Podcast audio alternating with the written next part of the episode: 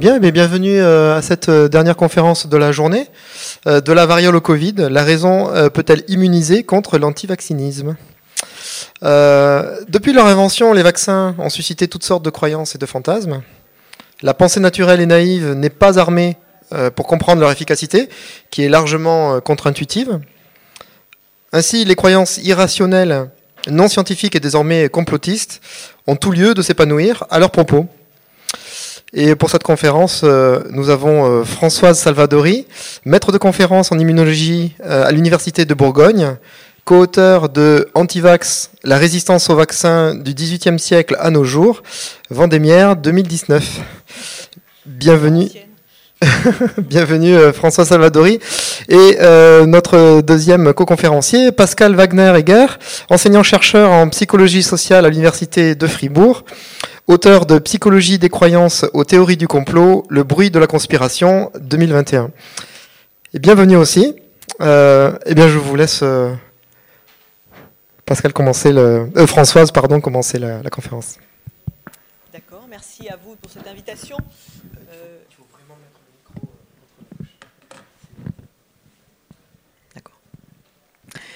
Donc le programme est vaste. Je ne sais pas si on pourra répondre par oui ou par non à cette question. Normalement, au bout de deux jours, on devrait être capable de le faire. Je n'en suis pas sûre. Euh, donc la première question basique, pourquoi tant de crainte, pourquoi tant de haine sur ces vaccins? Euh, Après tout, ce sont des médicaments euh, qui nous veulent du bien. Et puis, je n'ai pas remarqué que dans la société française contemporaine, il y ait tant de haine sur les médicaments.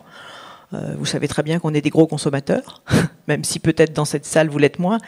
Euh, nous sommes parmi les plus, les plus, les premiers consommateurs au monde d'antibiotiques, d'antidépresseurs. Euh, voilà. Et pourquoi tant de crainte et tant de haine sur ce médicament-là, qui est certes un, un, médicament préventif, mais surtout il n'est pas comme les autres pour des raisons relativement psychologiques. Et ça, ce sera surtout Pascal qui l'expliquera dans un deuxième temps.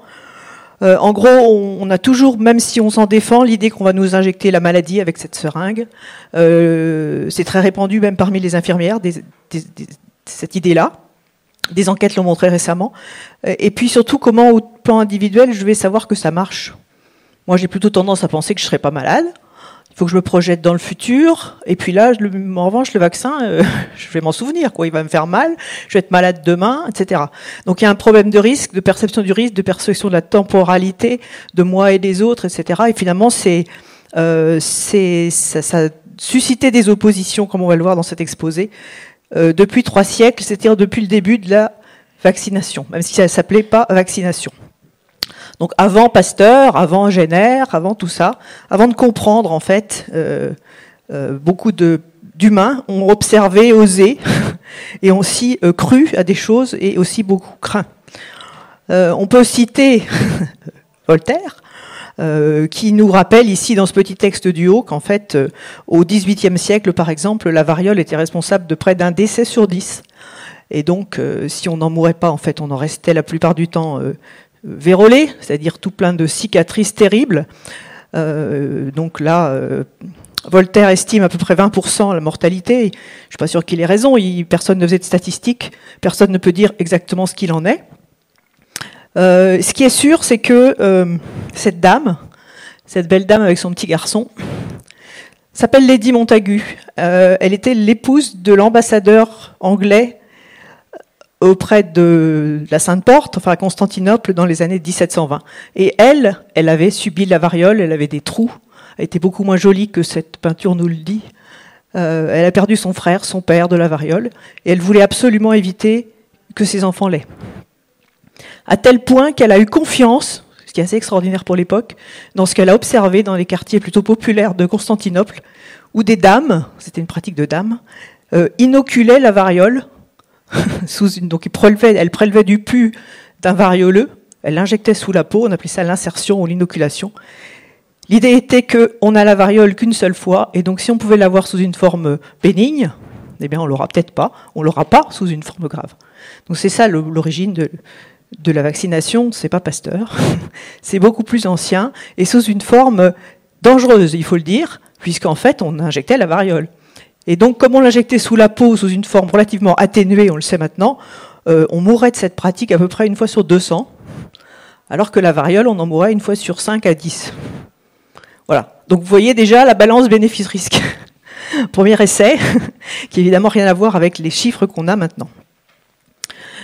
Euh, oui, mais, donc ça paraît très beau, elle a confiance, tellement confiance qu'elle ramène, euh, elle fait vacciner son garçon, son petit garçon à Constantinople en 1720 à peu près, et elle ramène la pratique à Londres.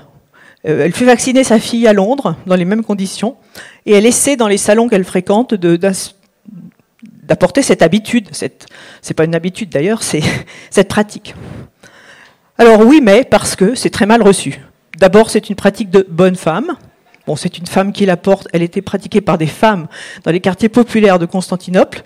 Donc ça part mal. Ça vient d'un pays qui, même, qui est pas très, qui est vraiment vu comme barbare, hein, qui est pas du tout chrétien. Euh, c'est considéré par les médecins de l'époque comme une sorte de libertinage en médecine. C'est-à-dire ça correspond pas du tout à la théorie des humeurs. On a plutôt tendance à faire des saignées, à enlever des humeurs plutôt qu'à en introduire. Enfin, il y a tous ces symboliques-là qui ne va pas du tout. Euh, c'est aussi un libertinage parce que quand on se fait inoculer, on doit montrer son bras. Euh, on est aussi euh, dispensé de messe pendant quelques temps parce qu'on est contagieux. Et donc en fait, voilà, les libertins, enfin voilà, ça, paraît un, un, acte libertin. C'est aussi beaucoup un attentat contre la providence, donc un argument religieux qu'on va continuer de retrouver au fil du temps, mais qui n'est pas équivoque, parce qu'en fait, une partie aussi des chrétiens pensent que euh, finalement, euh, si le bon Dieu nous a donné euh, un cerveau, on a le droit de s'en servir pour se garder en vie, la vie étant le don de Dieu. Donc en fait, la faculté de théologie de Paris ne pourra jamais trancher. Autant pensent que c'est un attentat à la Providence, que d'autres pensent que c'est un moyen de se garder en vie. En tout cas, ça reste une pratique de salon qui va enrichir quelques médecins inoculateurs. Et là, on a le début aussi de l'argument enrichissement. On n'est pas à Big mais euh, c'est un peu le début quand même. Alors comment on va trancher? Euh, La faculté de théologie ne peut pas trancher, la faculté de médecine ne peut pas trancher, donc on va demander à l'Académie des sciences. Et l'Académie des sciences va nous montrer ce premier débat connu de beaucoup de gens, considéré peut-être comme le début de l'épidémiologie ou le début de la statistique en médecine, qui va opposer un médecin, enfin qui va opposer deux, deux personnes connues, savantes, euh, et qui sont d'ailleurs pas anti-vaccination, mais qui ont des visions complètement différentes qu'on va retrouver actuellement. Le premier, c'est Bernoulli, c'est un mathématicien pur et dur. Je dirais entre deux, il y a la table là, la table de chiffres, la table de Bernoulli. Lui, il a fait des calculs avec cette table. Euh, il pense qu'on va, on va sauver 1000 enfants sur une génération de 13 000. Il pense aussi qu'on va gagner deux ans de vie si on vaccine un bébé. On va lui faire gagner deux ans de vie. Euh, donc en fait, tout ça, euh, ce sont des arguments euh, qu'on pourrait dire collectifs, de bienfaits collectifs. À l'opposé, d'Alembert dit d'accord, oui, tes arguments, mais on va se projeter dans bon, la théorie subjective de la valeur, je passe vite, mais surtout, on va considérer, il faut considérer l'individu, parce que l'individu, il cherche à se garder lui en vie, alors que l'État, lui, va en effet chercher à garder plus de soldats, euh, où euh, le, le, le, colon, enfin le, le enfin oui, le, le, chef d'État, le roi, euh, va vouloir garder plus de citoyens et de citoyens en bonne santé. Donc on a tout de suite l'argument en individu-collectivité euh, qui apparaît clairement. Et puis d'Alembert apporte aussi un argument moral qui est que euh, on ne pourra jamais mettre en parallèle le désespoir pour un père d'avoir finalement donné la mort à son fils en l'inoculant euh, par rapport à la peine qu'il aura, mais si le, garçon en question subit cette mort. Donc entre le fait de l'avoir euh, peut-être de l'avoir fait mourir parce qu'il a décidé pour lui de l'inoculer, euh, par rapport à subir la maladie destin. Arrive là-dessus l'étape suivante qui est Génère, le médecin qu'on voit là-haut. Il est dans le, c'est un médecin inoculateur, mais il a observé que parmi ses, euh, ces bons paysans anglais qu'il soignait, euh, certains, finalement, n'avaient jamais la variole parce qu'ils contractaient la variole des vaches, qui s'appelle la vaccine. D'où ces petites représentations de pieds de vache, avec les boutons de variole de vache, qui s'appelle la vaccine. Et donc, vous comprenez, enfin, vous le savez peut-être pour certains, ça vient de là, la vaccination. C'est l'idée d'avoir fait la même, c'est la même idée. On va donner la variole des vaches pour protéger la variole humaine. Mais la variole des vaches, la vaccine, elle est beaucoup plus bénigne. Elle rend pas malade, elle tue pas, ou la plupart du temps, elle ne tue pas. Ce qui fait, mais elle a le même effet protecteur. Et parce que lui a fait cette observation que les jeunes vachères euh, qui contractaient la variole des vaches n'avaient jamais la variole humaine, il s'est dit on va faire ça en grand. Et ça, cette pratique-là, eh ben, c'est celle qui a permis d'éliminer la variole de la surface du globe. Voilà. Ça venait d'un médecin de campagne anglais qui ne connaissait ni les vaccins, bien sûr, il savait pas ce que c'est, aucune idée de ce que c'est qu'un vaccin. Ce terme a été utilisé après, créé après. Il connaissait pas du tout l'immunologie, il connaissait pas du tout les germes. C'est une pratique empirique, mais qui a permis d'éliminer une. C'est une leçon de modestie d'une certaine façon, c'est une leçon d'humilité. en ne connaissant rien, rien qu'avec l'observation euh, et un peu de chance quand même aussi, euh, on a pu éliminer une maladie. Donc la nature finalement est bonne fille parce qu'elle nous donne la vaccine pour nous protéger de la variole. Très bien. Mais en même temps, cette, cet argument euh, naturaliste euh, va avoir des dérives. C'est-à-dire qu'on va penser que, euh, enfin un certain nombre de gens vont penser et dessiner ces petits dessins où on voit des gens avec des petites cornes de vache. Donc le fait de nous inoculer du matériel, enfin de, de, des humeurs animales était assez tabou. Euh, donc euh, c'était tabou, c'était euh, peut-être dangereux, et en tout cas c'était ensauvageant. Ce terme a été utilisé. Il y a même des gens qui ont parlé de minotorisation. On allait nous transformer en vaches. Dans un contexte culturel où en fait la place de l'homme par rapport à l'animal était assez, bien sûr, discutée. Donc euh, ça c'est un premier argument, le risque. Euh, un autre argument de l'époque très très développé, c'était l'idée que la nature faisait bien les choses et qu'on avait qu'à la laisser faire. Euh, il y a même des gens qui pensaient, mais j'irai vite là-dessus, que la maladie était utile, parce que c'est une conception endogène de la maladie. La maladie doit sortir. Si on l'empêche de sortir, on va avoir de graves ennuis et on aura des maladies encore pires. Voilà, donc le mythe de la dégénérescence. Donc on en est arrivé, bien sûr, c'est courant euh, au 19e siècle, je vais un petit peu plus loin, j'avance un peu vite, mais au, 10e, au 19e siècle, il y en a largement parlé, tous ces courants naturopathes, euh, homéopathes, ostéopathes, voire anthroposophes, étaient des courants largement euh, basés sur la nature, sur une sorte d'équilibre magique euh, ou pas de la nature et des, humeurs et des flux énergétiques.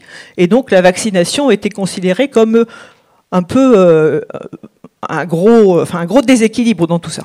Et donc ça ne pouvait pas être compatible avec les médecines que je cite ici, qui sont toutes fondées, et on en a parlé juste avant, avec Sohan, euh, sur un retour à la normale des flux énergétiques. La médecine des humeurs et cet équilibre énergétique euh, qui, conduit, finalement à l'auto-guérison euh, des choses qu'on voit énormément actuellement sur les réseaux.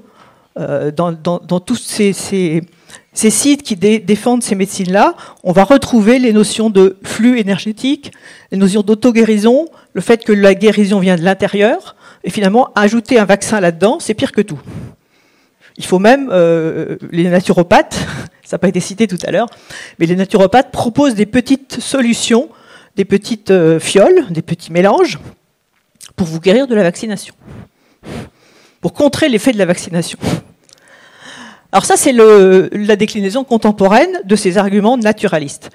Homer Simpson préfère la, pox, la chicken pox party, c'est-à-dire qu'il préfère donner, euh, enfin inviter euh, les petits voisins euh, à une petite fête avec ses enfants si, ses enfants, ont la varicelle. Il préfère donner la varicelle plutôt que le vaccin varicelle. Donc c'est l'immunité naturelle. C'est le mythe de l'immunité naturelle qu'on a énormément trouvé dans les manifs récemment, puisque ça c'est une, c'est une photo qui date d'il y a quelques mois. Donc non au vaccin, oui à l'immunité naturelle, avec l'idée que l'immunité naturelle est toujours meilleure que l'autre. On oublie complètement que ben, d'abord le vaccin n'est pas non naturel, et, deuxièmement, euh, l'immunité naturelle évidemment n'est pas suffisante. Il n'y aurait jamais eu la peste, il n'y aurait jamais eu la variole, il n'y aurait jamais eu le Covid, enfin, en tout cas pas de mort de, toutes ces maladies-là. Bon, après, toute cette phrasologie autour de la nature, on sait bien qu'elle est toujours difficile et délicate à utiliser.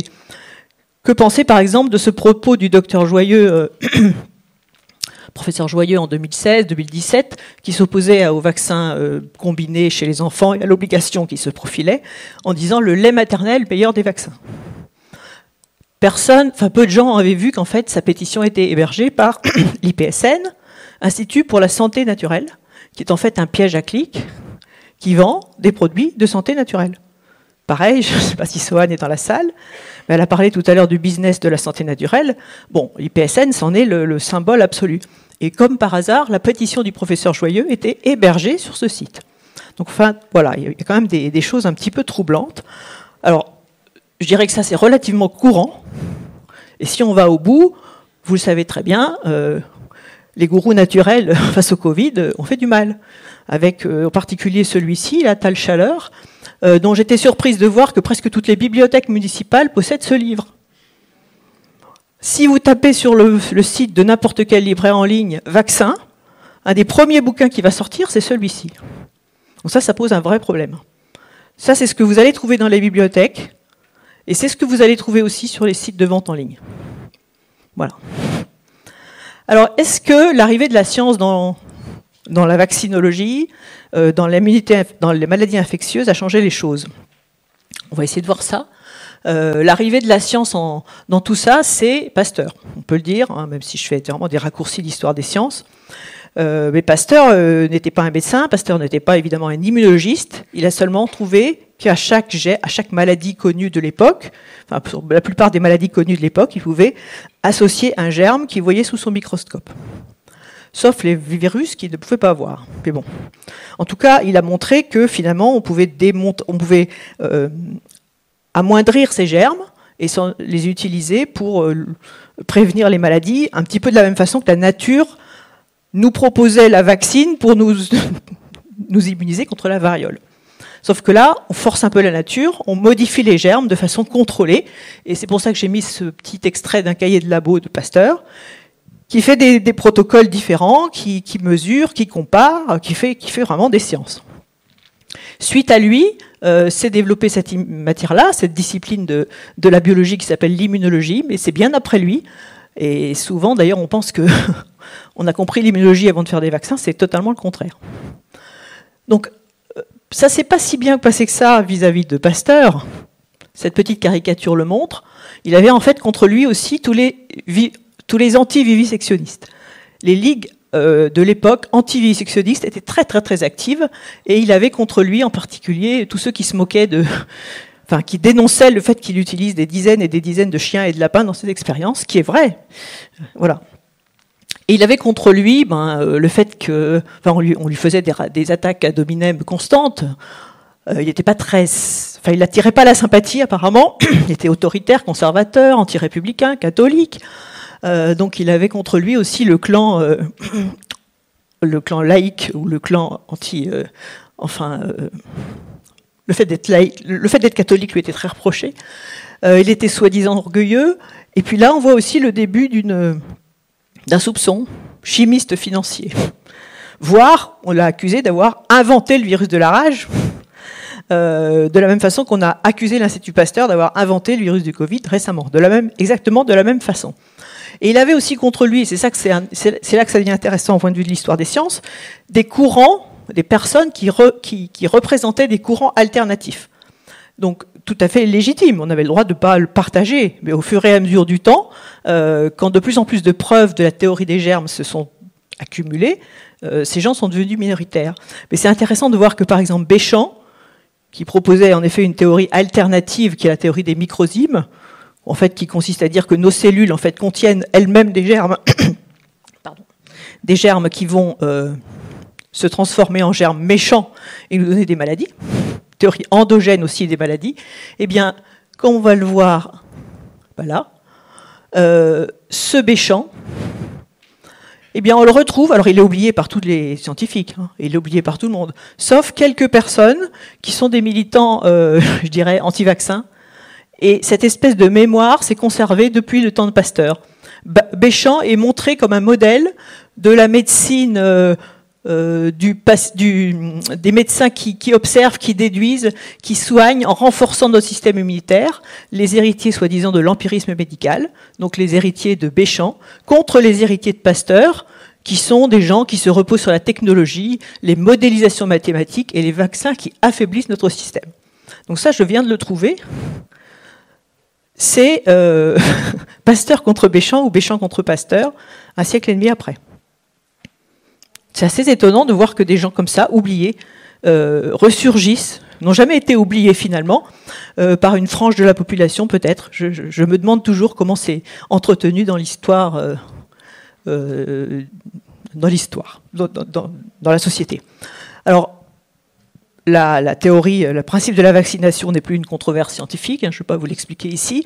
C'était seulement pour vous expliquer que finalement, il n'a pas besoin d'avoir fait 15 ans d'immunologie pour comprendre. L'INPES propose des petits dessins tout à fait simples, et je pense qu'à 10 ans, on peut comprendre ça. On injecte un microbe euh, sous une forme inactive qui va développer nos défenses. Or, certes, c'est un peu guerrier, mais enfin bon, ça marche bien.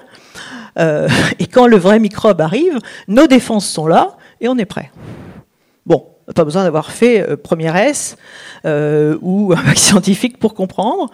Peut-être c'est un peu plus difficile de comprendre l'effet collectif avec la notion de couverture vaccinale, mais des petites animations permettent de le montrer aussi assez facilement, pour montrer que finalement si on a suffisamment de gens vaccinés, c'est les gens qui sont justement en vert ici, ils vont servir un petit peu de bouclier euh, et donc, les gens qui sont fragiles, euh, non accessibles à la vaccination ou qui ne se vaccinent pas pour tout un tas de raisons, sont protégés par les autres, d'où la notion de couverture vaccinale.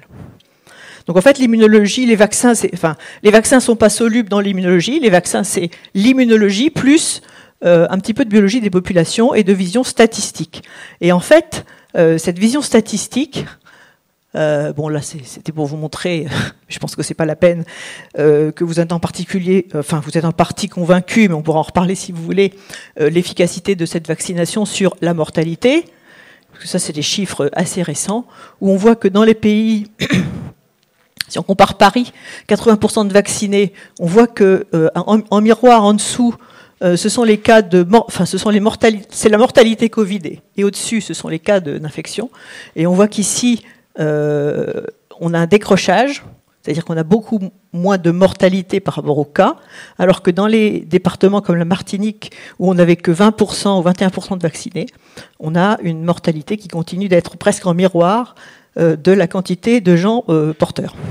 Voilà, ça fait partie des, des, courbes qu'on peut montrer éventuellement si on veut convaincre quelqu'un qui, avec des vrais arguments, avec des chiffres. Euh, il y a des dizaines de chiffres, encore faut-il trouver les bons. Euh, bon, je ne sais pas si j'aurai le temps de parler de ça. Euh, je voulais dire qu'en fait, une grande partie de l'opposition au vaccin vient du monde scientifique lui-même.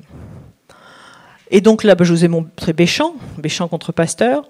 Euh, beaucoup plus récemment, il y a eu malheureusement l'affaire Wakefield, qui est un médecin bon, qui est connu de, tous les gens qui s'intéressent un peu au mouvement anti-vax, euh, puisqu'il a en fait il a, publié en 1998 dans Lancet euh, un bouquin qui décrivait une entérocolite autistique, bref, où il suggère un lien avec le vaccin ROR, donc rougeole, rayon, rubéole. ce lien était en fait complètement construit par lui en manipulant des données, ce sont des fraudes intentionnelles, ce qu'on appelle un, exemple de malscience, conflit d'intérêts, euh, rémunéré par des familles d'autistes, données hospitalières manipulées, euh, examens euh, tout, à fait, douteux chez des enfants, etc. Et donc, ce monsieur a été quand même malheureusement trop longtemps après, montré du doigt. Son article a été rétracté. C'est très rare, très en science, mais ça arrive. La, revue Lancet barrer son article en rouge. Mais ce qu'on voit, c'est que euh, la couverture vaccinale a diminué suite à la publication du Lancet et le nombre de cas de rougeole a augmenté. Et malheureusement, cette histoire d'autisme est toujours sur les réseaux sociaux. Et toujours, traîne toujours sur les sites. Euh, voilà. Et puis malheureusement aussi, heureusement ça n'a eu lieu, mais euh, il a failli être invité en 2017 par le groupe Europe Écologie Les Verts à l'Assemblée. Donc au dernier moment quand même, ils se sont rendus compte et ils se sont retirés. Euh, finalement, euh, Madame Rivasi, qui avait organisé l'événement, euh, l'a pas fait. Je crois que ça a été fait à Paris, mais en tout cas pas officiellement devant l'Europe, la représentation européenne. Parce qu'en fait, Monsieur Wakefield est devenu fait le chantre de l'antivaccinisme aux États-Unis ne pouvant plus exercer son activité en Angleterre, il est parti aux États-Unis. Et maintenant, en fait, il devient Monsieur Autisme, dans le sens où il, vend très cher des traitements qui ne fonctionnent pas contre l'autisme. Voilà, bon, un, autre, un exemple de, biais scientifique, euh, on a peut-être déjà parlé ailleurs, c'est l'effet cigogne. Donc euh, le fait de confondre un, un biais, pardon, un, lien temporel avec un lien causal. Donc je vous ai montré ici l'autisme, où on peut faire dire à peu près ce qu'on veut. Euh, là, ce monsieur qui est un militant anti-OGM et anti-glyphosate euh, montre que le nombre de cas d'autisme augmente euh, en même temps que l'utilisation du glyphosate.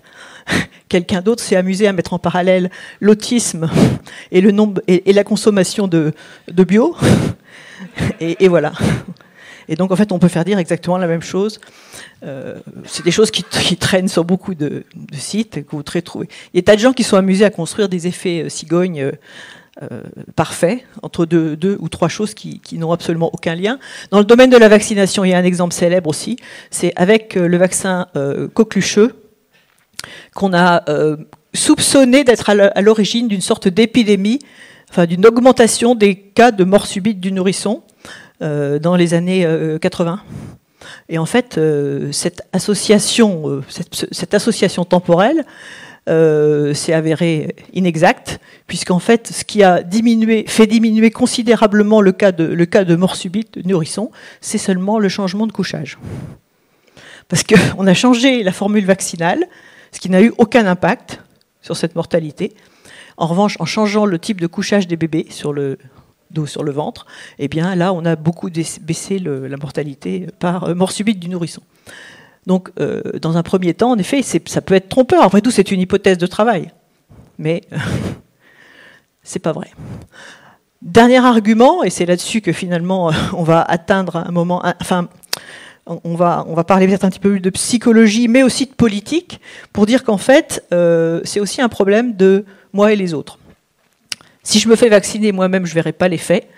Donc euh, il faut que je comprenne que ça ne se mesure qu'au niveau collectif. Donc dès qu'il y a du collectif, l'État, l'intérêt collectif est en jeu, l'État doit s'en mêler. Et en cela, le vaccin est un médicament politique.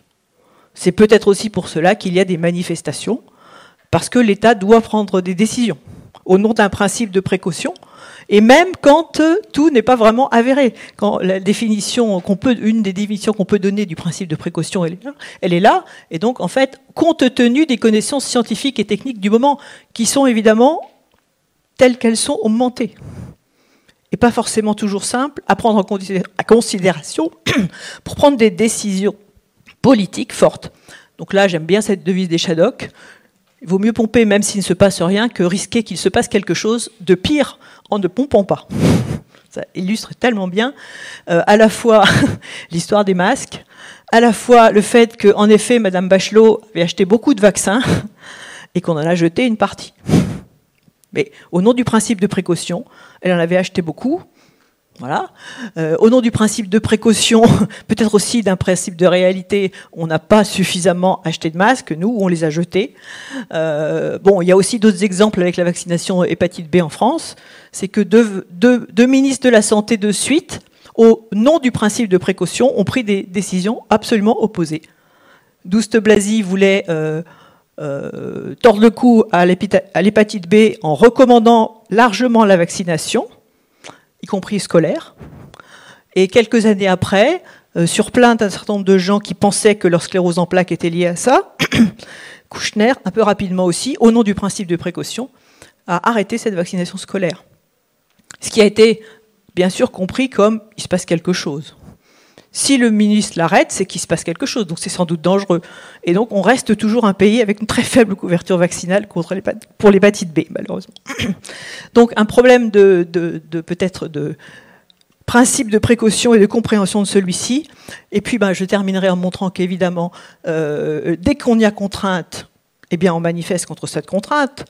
C'est sans doute dans la nature humaine. Donc quand l'État passe à un régime de contrainte, à chaque fois, il s'est retrouvé face à des mouvements euh, assez violents de contestation. Un exemple ici, c'est 1800, euh, dans les années 1880 en Angleterre, où la vaccination euh, était obligatoire pour certaines catégories de, personnes, avec des dessins humoristiques qui le montrent ici. et donc la présence de cette police ce policier qui représente l'État dans les familles a fait manifester les gens et les Anglais ont, levé cette obligation de, vaccination qu'ils ont été parmi les premiers à, imposer. il n'y a plus eu d'obligation vaccinale en Angleterre depuis la fin du 19e. Ensuite, on s'est mis à détester ceux qui se sont enrichis à vendre des vaccins. C'est les années 60-70, Big Pharma, la naissance du concept de Big Pharma. Et peut-être la dernière étape, c'est on, on déteste les États qui font s'enrichir les labos. Et là, c'est ça, la République des vaccins.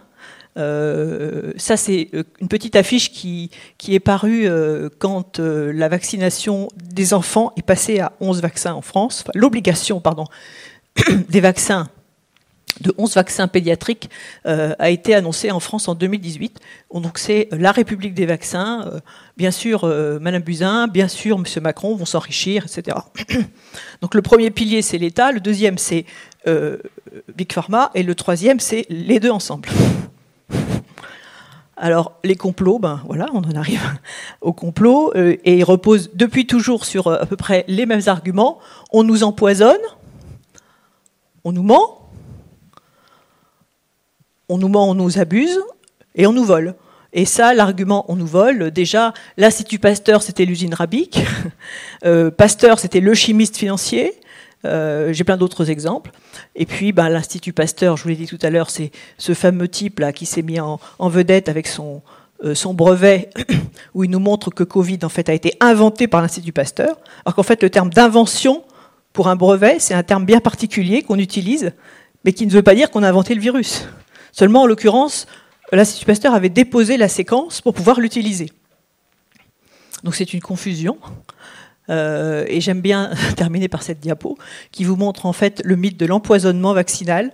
Euh, là, on est avec l'empoisonnement par euh, la vache, la vache de, de Génère, le virus vaccinal, et puis le, poison. Là, on est en 2021 à Sydney. Donc ce mythe de l'empoisonnement, pour en arriver finalement aux visions complotistes qui sont derrière tout ça, et peut-être dont Pascal va, nous parler maintenant, qui peuvent même aller jusqu'à la stérilisation.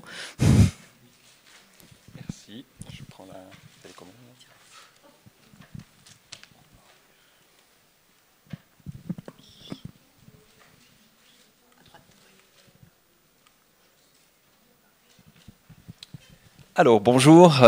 Euh, donc moi je vais vous parler un petit peu de, des aspects psychosociaux de la vaccination. Donc je travaille plutôt sur les théories du complot en général, mais aussi sur les représentations des épidémies. On avait commencé euh, dans la première euh, épidémie, les épidémies de grippe aviaire et porcine, donc il y avait eu déjà des réactions intéressantes, même si heureusement pour nous les, les pandémies étaient beaucoup moins fortes que la Covid. Mais on a, on a repris aussi nos recherches bah, avec la Covid évidemment ces dernières années. Donc voilà, mais euh, Françoise a dit déjà beaucoup de choses parce qu'on voit que dans l'histoire, en fait, on retrouve des choses. Euh, dans les croyances, hein, les choses anciennes et les choses euh, récentes sont tout à fait pareilles. Alors j'ai juste fait une petite liste assez courte de différents points qui font que psychologiquement, c'est pas facile de, euh, se représenter l'effet des vaccins. Et effectivement, ça commence par cette forme de pensée intuitive que Françoise a décrite déjà, mais qui est toujours le, c'est toujours le cas hein, actuellement, c'est-à-dire que s'injecter la maladie quand on est bien portant, même un virus atténué c'est contre-intuitif. Hein. On n'a pas envie de le faire et surtout qu'on ne voit pas le risque. Donc on a beaucoup de discours de gens qui disaient, bah, voilà, ça sert à rien, j'ai une bonne immunité naturelle. Et euh, bah, un certain complotiste qui disait ça s'est retrouvé aux soins intensifs et maintenant on n'a plus de nouvelles de lui. Donc euh, voilà, malheureusement pour lui, euh, l'immunité naturelle ne suffit pas. Donc ça, c'est un aspect très, euh, très fort. On l'a vu aussi avec les cornes qui poussent, hein, quand on, injecte, euh, on prend un vaccin euh, animal. Et maintenant, on a la même chose au niveau moderne, quand on prend un vaccin ARN, donc technologique, on a la 5G qui va, on a des cuillères en métal qui se collent à nous. Donc voilà, hein, c'est le même, le même, les mêmes choses qui apparaissent actuellement. Et on voit bien ces croyances anciennes hein, qui se recyclent avec la nouvelle technologie, ça marche toujours très bien. On a eu aussi en 2008 les théories du complot sur le vaccin H1N1, c'était les mêmes que pour la Covid. C'était attention, c'est un poison qui va tuer la moitié de la population française. Et euh, j'ai voyagé en France depuis, donc ça n'a pas été le cas. ou, alors, ou, alors, on nous a bien caché euh, les choses. Et euh, l'autre, l'autre aspect, il y avait déjà les micropuces. en 2008, j'ai gardé les emails qui m'avertissaient que, attention, dans ces vaccins, il y a des micropuces. Voilà. Alors, bien, sûr, bah, maintenant, c'est possible hein, d'avoir des micropuces, mais ça ne, ça ne veut pas dire que c'est le cas. Donc, ça, c'est toujours la différence entre la théorie du complot, qui est une accusation de complot sans preuve, et le vrai complot qui pourrait exister, mais il faut faire une enquête et prouver que dans les vaccins, il y a bien des puces ou des, micro, des micropuces. Donc la pensée intuitive, évidemment, c'est un grand obstacle. Et d'ailleurs, tout toutes ces, journées sur l'esprit critique, hein, c'est aussi une façon de combattre la pensée intuitive. C'est la pensée qu'on appelle analytique en psychologie. Donc c'est qui, qui vient combattre nos intuitions premières et qui, euh, où on essaye justement de, se méfier de nos intuitions, même si elles peuvent avoir parfois des aspects positifs. On l'a vu avec la conférence de M. Wiseman. Donc des fois, l'intuition peut être utile pour la vie positive, par exemple. Mais euh, pour, dans le domaine des croyances, en fait, toutes les recherches montre que la pensée intuitive est liée à en fait une crédulité plus grande à toutes sortes de choses, théorie du complot, euh, croyances paranormales, euh, réceptivité au bullshit, c'est quelque chose de très sérieux qu'on étudie, euh, ou la sensitivité aux fake news. Donc tout ça est lié à cette forme de pensée intuitive et négativement à une forme de pensée plus analytique. Donc ça c'est toujours important à rappeler. Euh, on l'a vu aussi, Françoise l'a montré, hein, ce, biais de corrélation illusoire, le fait qu'une corrélation n'est pas causalité, ça c'est aussi une chose qui est dans toute forme de croyance paranormale, complotiste. Hein, le, virus vient de Chine, la 5G vient de Chine, donc il y a un lien entre eux. Euh, voilà, c'est exactement ces corrélations illusoires. Et dans le cas des vaccins, c'est très fort. Quelqu'un qui se vaccine, s'il a des ou elle a des effets secondaires, il y a un lien avec le vaccin. Si cette personne meurt quelques jours après ou quelques heures après, il y a forcément un lien. Alors que c'est possible, mais c'est des c'est une preuve insuffisante. Il faut faire une recherche scientifique en comparant des vaccinés et des non vaccinés, leur taux de mortalité après le vaccin, pour voir si réellement il y a une, augmentation de la mortalité. Donc on voit bien hein, cette pensée, notre pensée en fait euh, quotidienne n'est pas armée pour euh, réfléchir sur, euh, sur les vaccins. Et ça, on l'a vu, bah, voilà, on l'a vu sur les réseaux sociaux. Hein. c'est évidemment scandaleux la mort d'un enfant ou d'une personne. Et s'il y a eu le vaccin quelques jours avant, eh bien voilà, on a trouvé la cause dans cette pensée intuitive qui est le plus souvent fausse. Il y a peut-être un aspect que euh, Françoise n'a pas, euh, pas abordé et qui est purement, je n'ai pas de données là-dessus, hein, là c'est purement une réflexion que je m'étais faite, euh, mais c'est des médecins qui me l'ont inspiré, c'est-à-dire que j'avais participé à un café scientifique sur les vaccins, mais avant la pandémie, et euh, on, avait la chance d'avoir deux médecins euh, qui étaient à la retraite et donc qui avaient un, long vécu et qui nous disaient que en fait le problème des vaccins actuels, c'est qu'on voit plus leur effet. Hein, c'est un petit peu comme une campagne de prévention. Quand elle est bien faite, bah, en fait on voit plus pourquoi on le fait et on comprend plus. De nouveau intuitivement, hein, c'est, toujours cette pensée intuitive quelque part. Et euh, bah, eux prenaient l'exemple de prenez l'exemple de la polio. Euh, eux, quand ils étaient enfants, euh, donc il y a 50 ans, ils voyaient des gens pliés en deux dans la rue de la polio. Et donc, on n'était pas anti-vaccin de la polio parce qu'on voyait à quoi ça sert et on voyait les, dégâts. Et pareil, l'un des deux de ces médecins travaillait en Afrique et il disait, ben voilà, en Afrique, il n'y a pas d'anti-vaccin parce qu'on voit les ravages de la maladie et on voit qu'avec le vaccin, à l'œil nu, on voit que c'est utile. Et ça, c'est aussi un effet de la pensée intuitive, hein, c'est le fait qu'en psychologie, il y a beaucoup d'études qui montrent qu'un cas frappant, euh, une, photo, est beaucoup plus euh, émotionnel, beaucoup plus influence, euh, nous influence beaucoup plus que des statistiques hein, ou, une recherche scientifique. Et ça, c'est un problème évidemment, parce qu'il suffit justement d'un cas d'une personne qui est morte, et voilà, hein, pour faire croire que le vaccin est dangereux. Et par contre, des articles scientifiques, des statistiques, ça aura beaucoup moins d'effet. Et ça, on le voit dans toutes sortes de domaines. Euh, voilà, hein. Ça peut être même parfois positif, hein, cet aspect-là. Euh, quand on avait vu le petit euh, qui était un, enfant migrant mort sur une plage, voilà, ça a fait beaucoup plus d'effet que de dire il y a 300 personnes qui sont mortes aujourd'hui en Méditerranée. Hein, voilà, sont des chiffres désincarnés parfois, effectivement. Mais, là, c'est évidemment quand, quand la, ici la photo ou l'anecdote renforçait les les chiffres allaient dans le, même sens que les chiffres, alors que dans ce cas-là, euh, euh, bah, les, anecdotes ne vont pas du tout dans le sens des chiffres. Ils sont trompeuses. Après, voilà, il y a ce aussi, euh, elle a aussi, euh, Françoise a aussi abordé ce, conflit individu-société. Pourquoi le vaccin a créé une espèce de guerre israélo-palestinienne dans nos familles C'était pas tellement étonnant parce qu'il y avait non seulement l'opposition entre science et croyance, mais il y a aussi cette opposition, le conflit individu-société. Hein. et en plus, bon, la privation de liberté avec le pass. donc tout ça était vraiment un, voilà, un champ de mine pour, pour les, les débats familiaux, comme la politique en général, mais là, en plus, il y a l'aspect science-croyance, il y a l'aspect euh, et il y a l'aspect égoïsme-altruisme, de comprendre aussi que euh, ben, on se vaccine pas seulement pour soi, mais pour les autres. Et d'ailleurs, même quand on se vaccine pour soi, euh, éviter d'aller aux urgences soi-même, c'est aussi pour les autres, puisque euh, j'ai répété ça en long et en large pendant toute la pandémie, qu'un passage aux urgences coûtait 100 000 euros, enfin en Suisse c'est plus cher qu'ailleurs sans doute, euh, voilà, mais à peu près, hein, j'ai vu ce chiffre passer, mais voilà, ça doit être, enfin, dans les ordres de grandeur, c'est un peu, j'imagine ceci. Donc voilà, le fait de se protéger soi-même, c'est aussi protéger financièrement la collectivité, donc c'est pas du tout, voilà. Et bah, cet aspect l'égoïsme altruisme hein, était, très, euh, était très difficile à faire admettre. Les, euh, les anti-vaccins étaient très sensibles à ça, donc moi, justement, j'insistais là-dessus. Mais voilà, il y avait des réactions un peu négatives parce que bah, on leur dit, vous ne faites pas preuve d'altruisme. On peut leur dire, on va pas leur dire, vous êtes égoïste, mais c'est ce que ça veut dire en fait. Et euh, eux-mêmes, qui sont bah, souvent des gens, enfin, il y avait des gens de gauche ou d'extrême gauche, et pour eux, c'était l'argument le plus difficile, hein, parce que justement, et alors ils essayaient de s'en tirer en disant, non euh, euh, les, vaccins ne protègent que soi-même.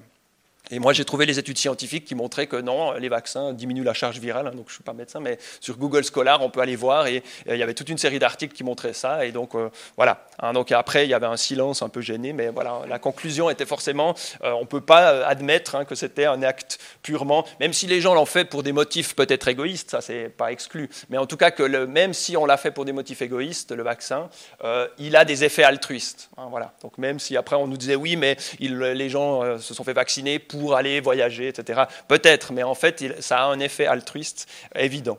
Donc voilà euh, pourquoi hein, ça, crée des conflits euh, dans les familles. Et on l'a vu aussi bah, maintenant avec euh, Béchet, non, comment il s'appelle?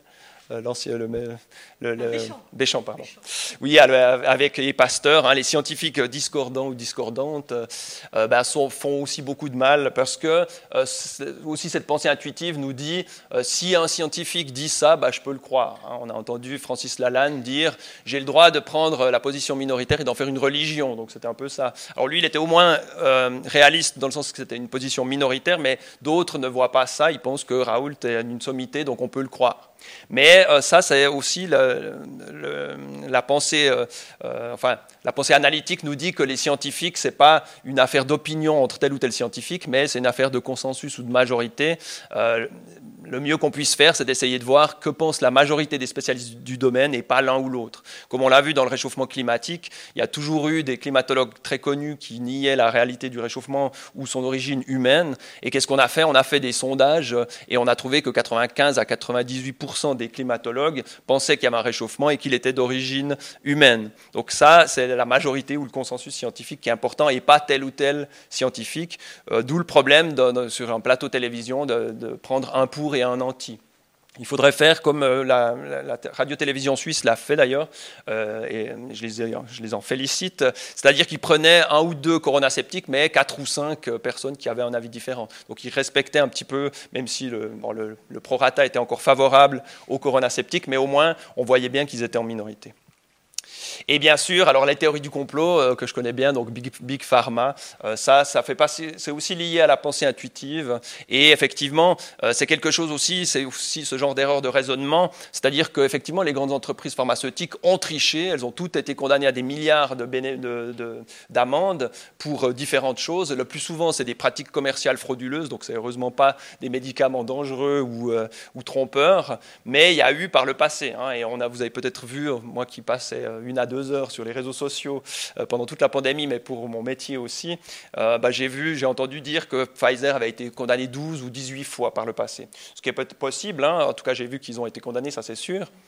Mais vous voyez, l'erreur de raisonnement, c'est de nouveau de dire, bah, euh, c'est ne pas compter aussi toutes les fois où Pfizer n'a pas été condamné. Donc, combien de centaines de médicaments Pfizer a commercialisé. Et voilà, de, ces quelques cas, on ne peut pas en tirer la conclusion qu'ils vont tricher tout le temps. Même, on pourrait penser que puisqu'ils se sont fait avoir et qu'ils ont dû payer, ils, vont, ils ont renforcé les contrôles et ils vont moins tricher. Et en plus, ce n'est pas Pfizer qui a fait le vaccin, puisque c'est BioNTech. Donc voilà. Mais on voit bien ici euh, ces croyances à partir de quelques cas. Hein. il, y a, un fond de vérité euh, dans le, complotisme, comme parfois dans certains stéréotypes, euh, un fond de vérité, mais qui est toujours exagéré. On ne peut pas partir du principe que les entreprises pharmaceutiques trichent sur tous les médicaments. on peut rappeler aussi, hein, pour la pensée intuitive, bah, ou le syndrome de l'enfant gâté ici aussi, on oublie que bah, quand on était chasseur-cueilleur et chasseuse-cueilleuse, on avait une espérance de vie de 25 ans.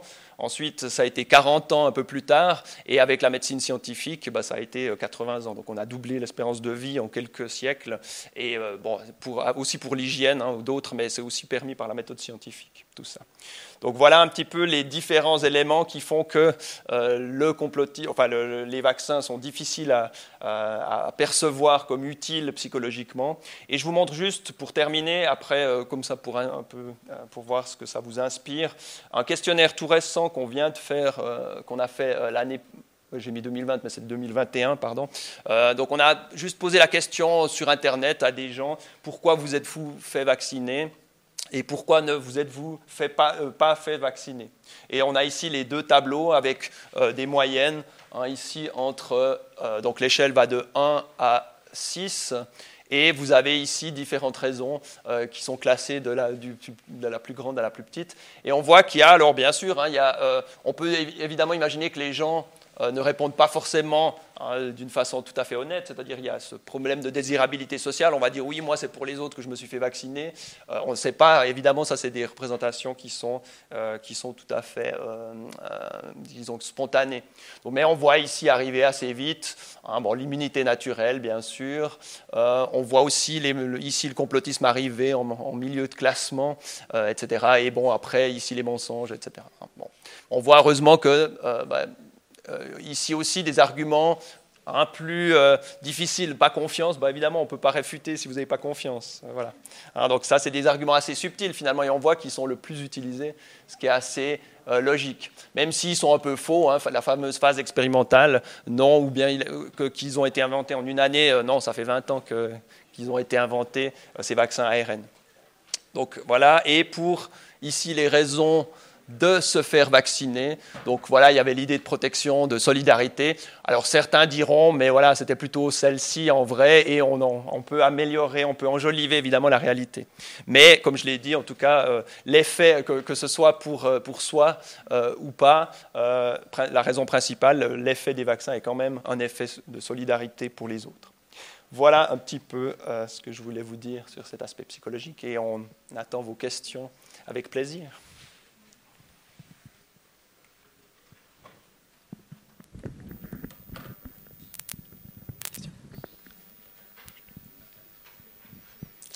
Des questions?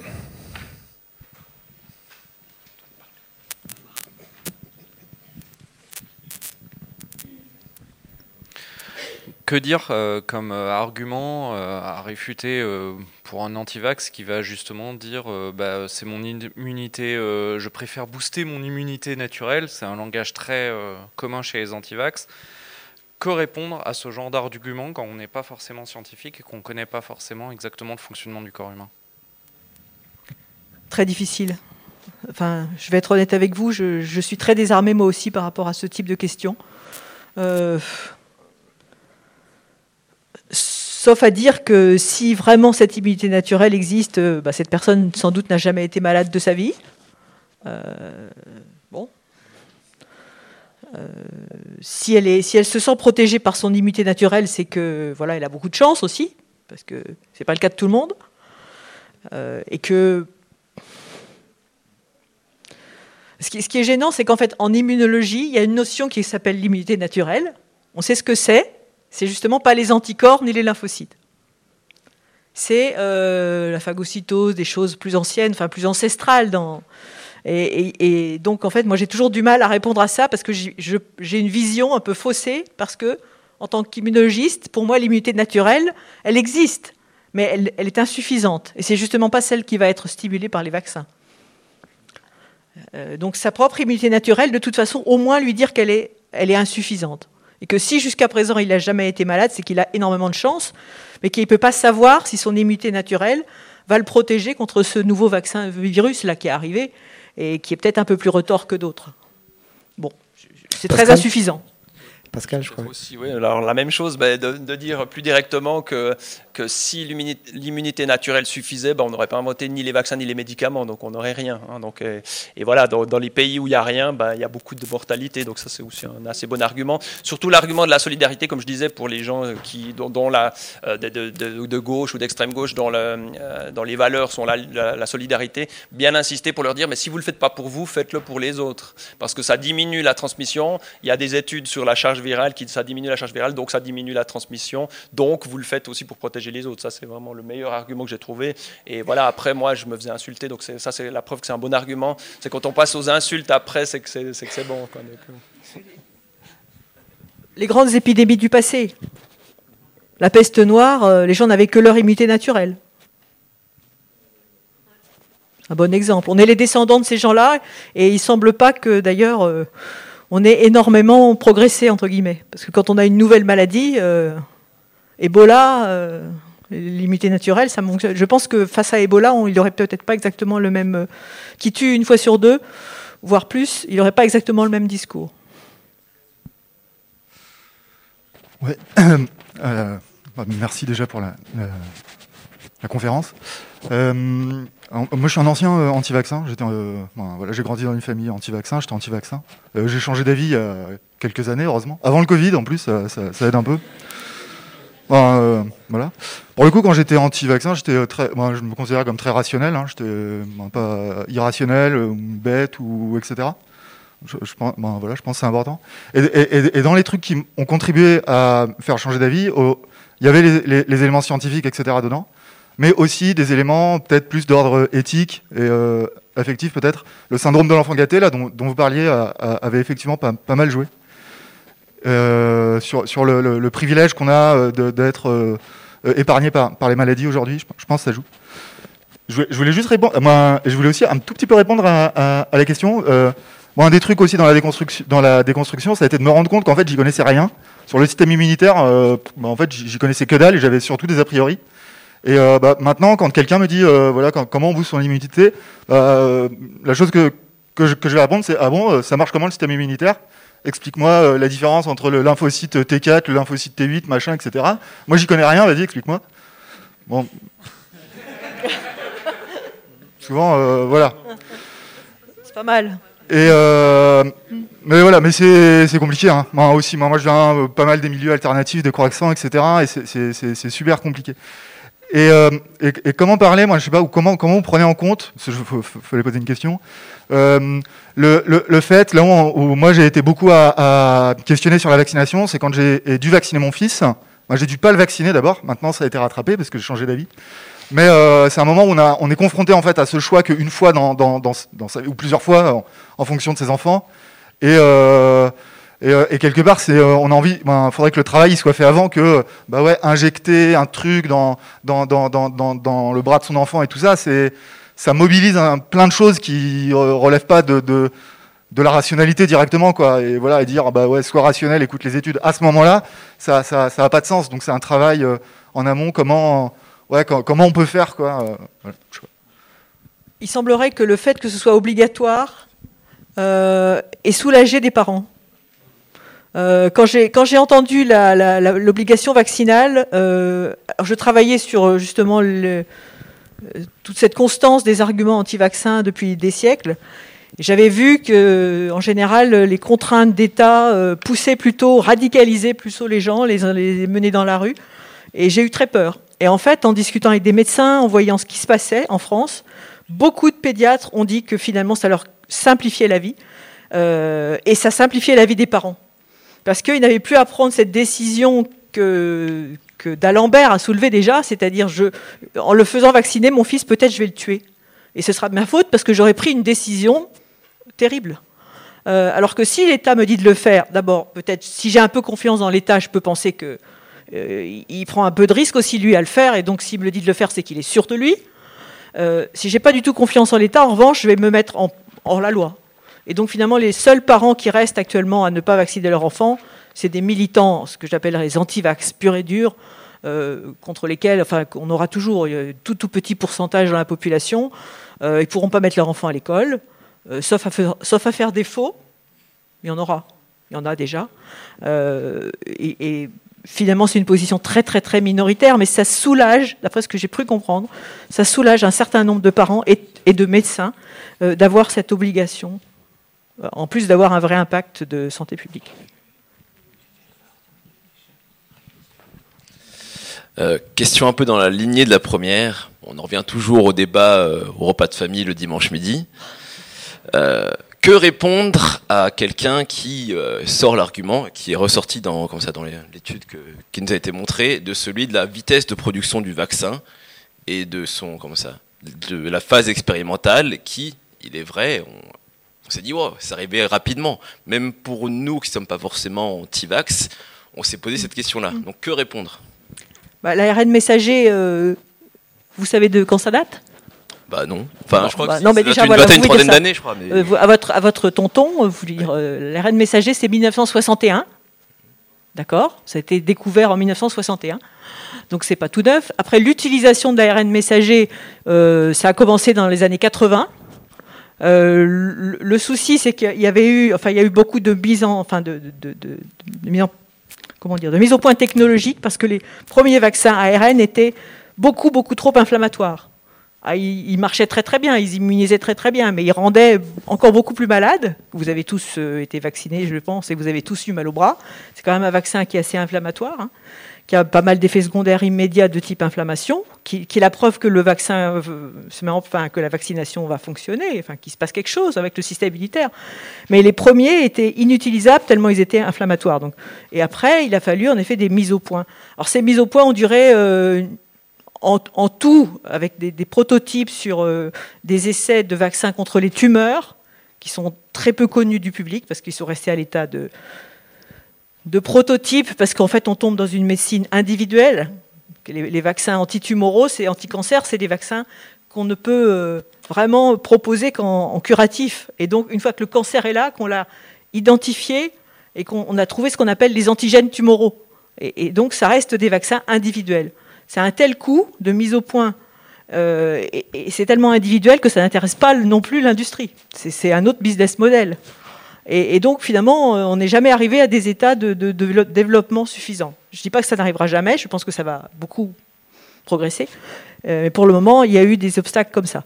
Et après, en fait, la technique était prête. Et même l'OMS avait dit, si on a une grosse catastrophe sanitaire, il va falloir se tourner vers les vaccins ARN. Et ça, ils l'ont dit depuis euh, 7 ans, je crois. C'est-à-dire depuis que la technologie est à peu près au point. Ça veut dire qu'elle existe. Ce qui a hâté les choses, c'est l'argent a été donné, la peur des, États du monde entier, donc les capitaux qui ont été donnés pour développer les dernières étapes, les, dernières petites mises au point, je dirais. Et après, il fallait euh, faire des mises au point technologiques sur euh, les lipides qu'on va utiliser comme véhicule. Ça devient très technique. Mais le principe lui-même, il était au point depuis une dizaine d'années. Il manquait des toutes petites choses. Puis à le lancer, d'avoir le, comment dire l'aubaine d'une certaine façon d'une maladie euh, euh, d'urgence où finalement euh, on n'avait pas d'autre solution. Puis après, bon, tout ce qu'on a lu, c'est-à-dire ce qui est vrai, c'est un peu technique, mais quand on fait des études de mise d'autorisation de, mise sur le marché, il y a plusieurs étapes, et là on les a fait se chevaucher. Et c'est vrai que beaucoup de capitaux ont été mobilisés. Il y a eu des préachats, il y a eu tout ça qui n'existe pas habituellement quand on est en médecine euh, régime normal, je dirais. Mais c'est vrai que c'est assez technique. Donc c'est pas très facile. Je ne sais pas si tu as un argument plus rapide. La même chose. Moi, j'ai envoyé euh, au moins une cinquantaine de fois la vidéo de Steve Pascolo, qui était justement un des inventeurs de ce vaccin, qui raconte justement qu'il a commencé dans les années 80, qui s'est injecté du vaccin à lui d'abord pour essayer. Donc, il semblait. Euh, alors, un, cas particulier, vous me direz, n'est pas euh, valeur de preuve. Mais là, on peut utiliser les biais cognitifs dans l'autre sens, justement dans un but de prévention, où on leur dit voilà, il n'est pas mort. Donc, voilà. Et je, Et euh, donc il y avait ça, et il y avait cet, argument hein, de la phase 3 ou 4, on était quoi Mais c'est une phase tout à fait normale, c'est-à-dire on était dans la phase où il faut le faire à grande échelle. Donc que ce soit fait mondialement ou euh, dans un pays, euh, c'était de toute façon, il fallait le faire là. Donc l'argument n'était pas correct non plus de dire ils, font une expérimentation sur nous comme cobayes. Non, c'est normal. La chance aussi qu'on ait beaucoup de gens atteints. Parce que pour les, l'essai de phase 3, pour pouvoir calculer un bénéfice pour les gens qui sont vaccinés, eh bien, il faut suffisamment de gens vaccinés, euh, malades, enfin potentiellement malades, donc positifs, enfin porteurs du virus. Ce qui, euh, par exemple, pour d'autres maladies, n'a pas pu euh, aboutir parce que l'épidémie s'est éteinte avant. Pour le SARS-CoV-1, euh, on n'est pas allé au bout parce que les- il n'y avait pas suffisamment de gens atteints pour pouvoir faire des calculs. L'épidémie s'est éteinte d'elle-même. Donc malheureusement, il n'a pas été mis au point. Il y avait eu déjà des essais et ça peut gagner du temps aussi. Euh, il y a eu beaucoup d'essais aussi de, de pro- premiers prototypes avec Ebola, mais visiblement, ce n'était pas la bonne technique pour Ebola. Euh, il y a d'autres techniques. Euh, c'est aussi un peu une affaire de chance, hein, parce que le, le messager ne va pas forcément être la solution pour tout. Et pour cette maladie-là, ça, ça a été bien. Alors avec quand même les limites qu'on voit. C'est-à-dire que c'est très très efficace pour éviter la mort, euh, l'AREA, etc. Mais c'est pas très efficace pour éviter la contamination. Donc euh, il faut aussi reconnaître les, limites. Il ne faut pas être non plus angélique et dire, euh, on le voit bien, ça c'est pas si, pas très efficace malheureusement. Et peut-être on peut espérer que des vaccins différents avec d'autres techniques se développent maintenant pour limiter cette fois la vaccination et qu'on fasse des rappels justement sur le maillon faible actuel qui est ça. Euh, oui, moi je voulais profiter de vous avoir là. Euh, par rapport au vaccin contre l'hépatite B, euh, j'aimerais savoir votre avis sur. Enfin, en fait, je me suis jamais trop renseignée dessus, donc je, je suis un petit peu toute neuve sur ce truc-là. Je sais qu'il y a eu des indemnisations de l'État, qu'il y a eu une histoire de corrélation avec les scléroses en plaques et, et les injections. J'ai l'impression qu'on a dit qu'en fait, c'était pas prouvé scientifiquement. Enfin, il y a une espèce de flou autour de ce vaccin-là. Euh, je voulais savoir s'il y a une place particulière du coup de ce vaccin dans cette montée un peu de, la mouvance anti-vax. Et parce que moi j'ai été confrontée personnellement, je suis journaliste et j'ai une amie qui est journaliste d'enquête, et du coup qui est quelqu'un de, à qui je donne un- une confiance assez forte, qui a enquêté là-dessus et qui donc est très anti-vaccin contre l'hépatite B. Enfin, voilà. Et du coup je, je suis un peu démunie face à ce truc-là. J'avoue que j'ai pas fait particulièrement de recherche, donc je profite que vous soyez là pour vous demander un petit peu euh, qu'est-ce qu'on en sait, enfin quels sont maintenant aujourd'hui notre euh, notre regard à distance sur euh, cette question des premiers vaccins contre l'hépatite B et la sclérose en plaques? C'est toujours le même vaccin, hein, les premiers sont. Ouais, il n'a pas changé. Il ouais, n'a pas bah, changé. du coup, ça c'est intéressant. déjà. Euh, oui. Euh, le cas un peu particulier. La le côté ouais. juridique et scientifique, du coup, ça, ça crée un peu de la confusion. Quoi. Oui, parce que la, la vérité en droit n'est pas la vérité en science.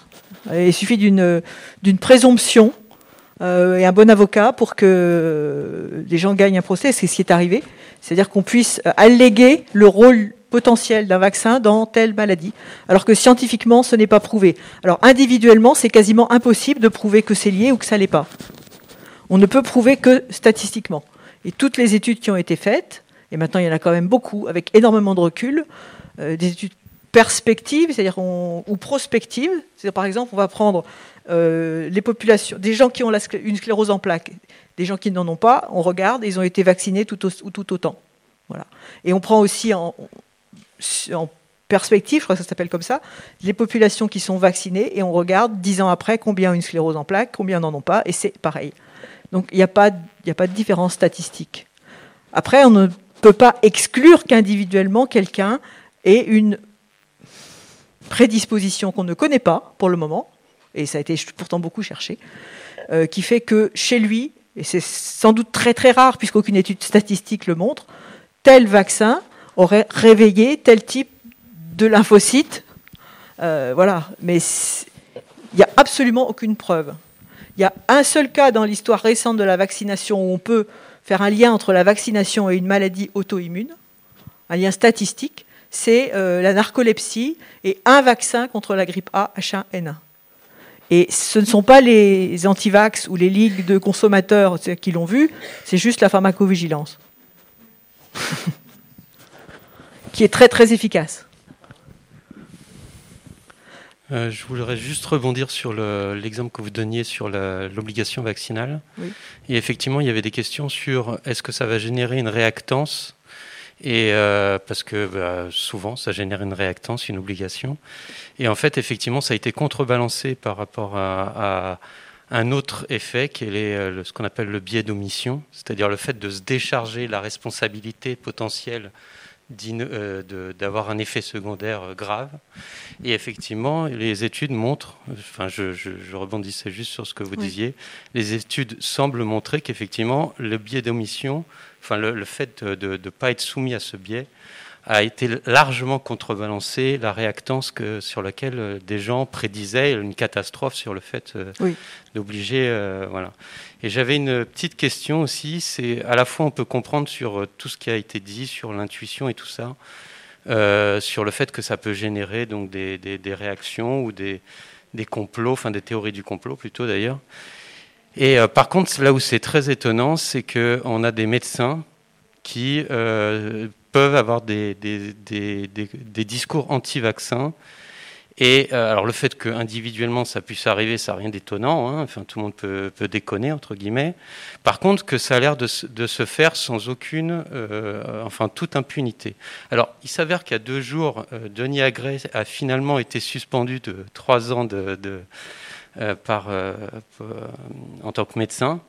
Mais je crois que c'est le seul exemple. On a plein d'exemples de médecins anti-vax il y en a certains qui ont été euh, mis de côté, mais pour d'autres raisons. Et savoir comment ça se fait qu'on n'arrive pas, euh, on n'arrive pas à faire taire tout simplement ces gens-là. et même Andrew, Wakefield, qui est sans doute l'un des plus grands escrocs de tous les temps, qu'il ait encore, il a encore le droit de parler et qu'il y ait des gens qui leur tendent le micro même. Euh, en lui donnant une certaine légitimité. Vous parliez tout à l'heure d'hépatite B. Toutes les études, toutes, toutes, toutes, il n'y a pas une exception qui montre que qu'on soit vacciné ou qu'on soit pas vacciné, on a exactement le même pourcentage de gens qui développent la maladie. Donc même l'hypothèse de dire qu'on pourrait imaginer, ben non, parce que ça se verrait. Statistiquement, ça ne les, se voit les cohortes sont tellement statistiquement euh, significatifs que la réalité, c'est que c'est non, c'est pas possible que ça développe la maladie. Voilà, c'est vraiment euh, le, fonctionnement du Conseil de l'ordre. Je, suis complètement d'accord avec vous par rapport à, une certaine euh, indifférence, voire mollesse, voire, euh, enfin, je sais pas comment appeler ça, des pouvoirs publics par rapport à l'ordre des médecins en France et dans d'autres pays. Parce qu'il faudrait pouvoir comparer, parce que c'est ce qui se passe en France en effet. Alors il y a quelques médecins qui sont pris la main dans le sac, mais il faut pouvoir le faire. Euh, il y a des médecins, qui, il y a des parents par exemple qui se sont échangés des noms de médecins complaisants sur Doctissimo. Euh, il y a quelques années. Alors Doctissimo a fait du ménage. Doctissimo a été quand même un petit peu plus euh, prudent là-dessus. Mais enfin, il y avait des parents qui, s'étaient échangés dans la région de Tours, je crois, le nom d'un médecin homéopathe sympa, qui vaccinait les carnets de santé, comme on dit. C'est-à-dire qu'il colle il colle la vignette du vaccin sur le carnet, euh, la date. Même les parents peuvent le faire eux-mêmes, hein, la signature. Euh, voilà. Et malheureusement, il y a un petit garçon qui a fini à l'hôpital de Tours avec un, tétanos. Et là, on s'est rendu compte que, bah tiens, c'est bizarre, il n'a pas d'anticorps et il a le tétanos. Et les parents n'ont pas pu mentir très longtemps parce que leur gamin était en réa. Euh, ils ont fini par se rendre compte que, bon, voilà, ils allaient peut-être le perdre. et là, le gars, enfin, le médecin était quand même, quand même, il a fallu en arriver là, euh, interdit d'exercice, je pense que ce n'était pas définitif. Donc ça, fait très peur. Je suis complètement d'accord avec vous. S'il y a un moyen de faire quelque chose, je, signe. Euh, je ne sais pas comment faire. C'était pareil pour le pharmacien Serge Rader. Je ne sais pas si certains le connaissent dans cette salle. Serge Rader, euh, pharmacien anti-vax militant, capable de dire sur des chaînes de télévision les vaccins sont des préparations purulentes. Voilà, des choses pareilles. Euh, il est mort du Covid l'été dernier. il a été empoisonné par quelqu'un qui voulait du mal. Eh bien, on a dépassé euh, beaucoup, mais on avait le temps parce que c'était la dernière, euh, voilà, qu'il y avait beaucoup de questions, beaucoup d'intérêt pour cette conférence. Il ne nous reste plus qu'à vous remercier, euh, François Salvadori. Euh, où est-ce qu'on peut vous suivre pour les gens qui... euh, On peut pas me suivre. Désolé, c'est une question à la mode. Euh, J'ai seulement écrit ce bouquin là, anti-vax. voilà, ce bouquin, d'accord. Donc le bouquin, ce livre. je crois que vous avez des, vous avez des interviews aussi dans les médias euh, qu'on doit ouais, pouvoir j'ai trouver pas en ligne. Voilà, c'est ça. Et voilà, je pense que c'est un bon conseil. Euh, Pascal Wagner-Egger, euh, ben, il y a le, bouquin qu'on a cité tout à l'heure, euh, Psychologie des croyances, théorie euh, du complot, euh, le bruit de la conspiration. Puis vous, vous êtes présent sur les, sur les, sur les réseaux sociaux, euh, Facebook, LinkedIn, YouTube aussi. donc il y a de quoi faire. Ben, merci à tous. Merci à tous.